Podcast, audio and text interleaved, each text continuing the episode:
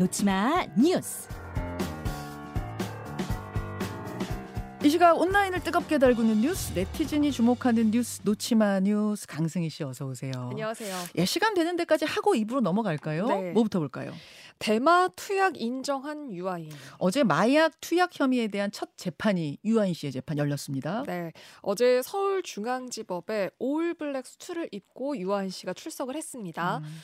어, 혐의는 여러 가지인데요. 우선 프로포폴 등 네 종류의 마약을 181차례 상습 투약한 혐의, 그리고 가족 등 다른 사람 6명 이름으로 수면제 1,100여 정을 불법 처방받은 혐의, 예. 또 미국에서 대마를 흡연하고 일행에게 대마 흡연을 강요한 혐의가 있고요.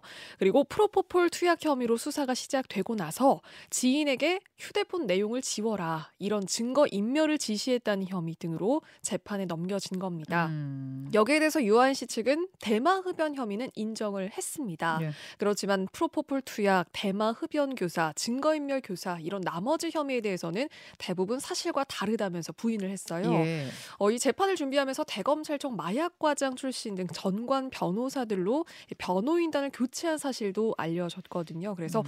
앞으로 향방이 어떻게 될지 지금 뭐 관심이 주목이 되고 있고요. 다음 공판은 다음 달 23일에 또 열립니다. 그러니까 검찰에서는 네 종류 마약을 했다는 거고 유아인 씨는 대마초만 인정한 상황. 네. 여기가 쟁점이군요. 네. 어, 하나를 더 볼 시간이 없네요. 입으로 넘어가겠습니다.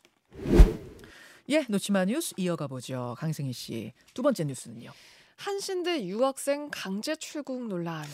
우즈베키스탄 국적의 유학생들인데 이게 무슨 일이 있었던 겁니까?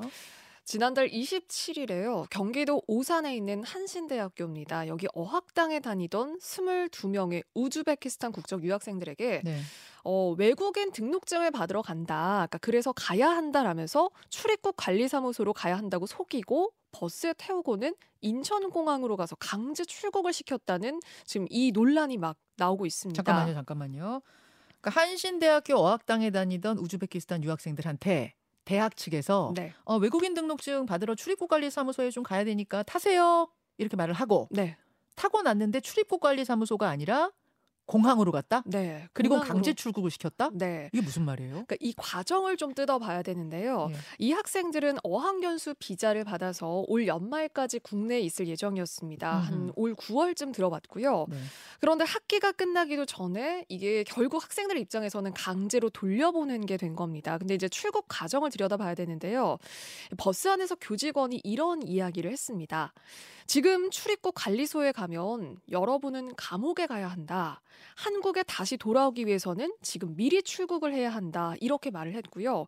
그리고 공항을 향하는 공항으로 향하는 중간에 사설 경비업체 직원들을 태웠고 휴대폰을 압수하기도 했다. 이런 사실이 드러났습니다.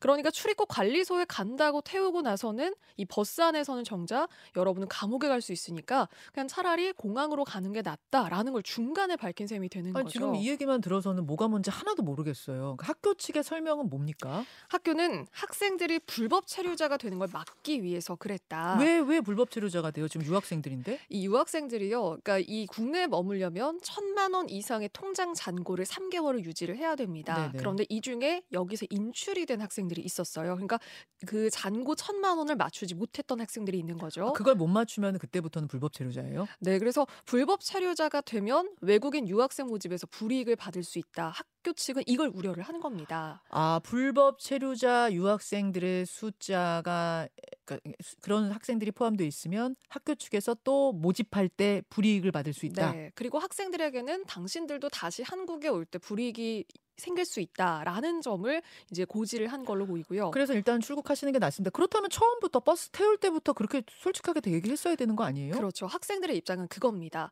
사전 통보도 없었고 강제로 출국시킨 건 부당하다. 그리고 학교 측이 행선지를 속이면서까지 버스에 타게 했던 거고 우리는 짐도 싸지 못한 채로 그러니까 처음에는 음. 출입국 사무소에 간다고 해서 정말 밝게 웃으면서 탄 학생들도 있다고 예, 예, 해요. 예. 그런데 강제로 인천공항에서 귀국을 해야 되는 그런 상황을 맞닥뜨린 거고요. 어.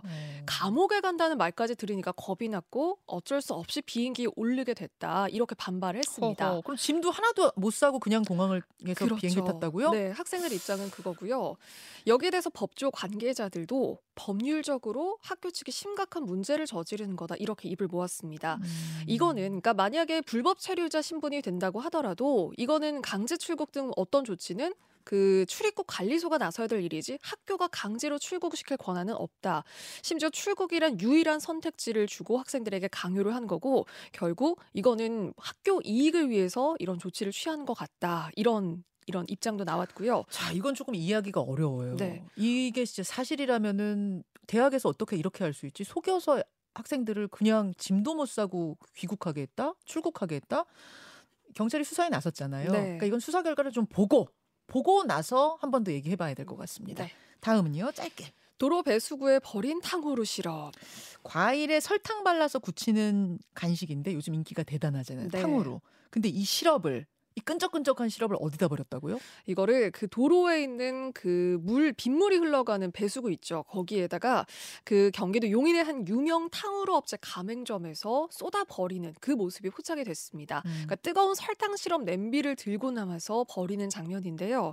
설탕 시럽이 곧 굳게 되면서 딱딱하고 끈적끈적한 시럽 때문에 배수구가 범벅이 됐습니다. 음. 이게 그 싱크대 버리면은 싱크대가 막혀서 골칫거리가 되는데 네. 그래서 내 싱크대 막히는 걸 막자 고 이렇게 버리는 거냐 지금 뭐 이런 비난이 거세게 나오고 있습니다. 영상에도 잡혔네요. 네. 내 싱크대 막힐까봐 도로에 배수구에 버린다. 네, 이거 진짜 비양심 중에 비양심입니다.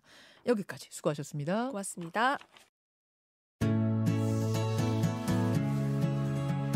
김현정의 뉴스쇼는 시청자 여러분의 참여를 기다립니다. 구독과 좋아요, 댓글 잊지 않으셨죠? 알림 설정을 해두시면 평일 아침 7시 20분 실시간 라이브도 참여하실 수 있습니다.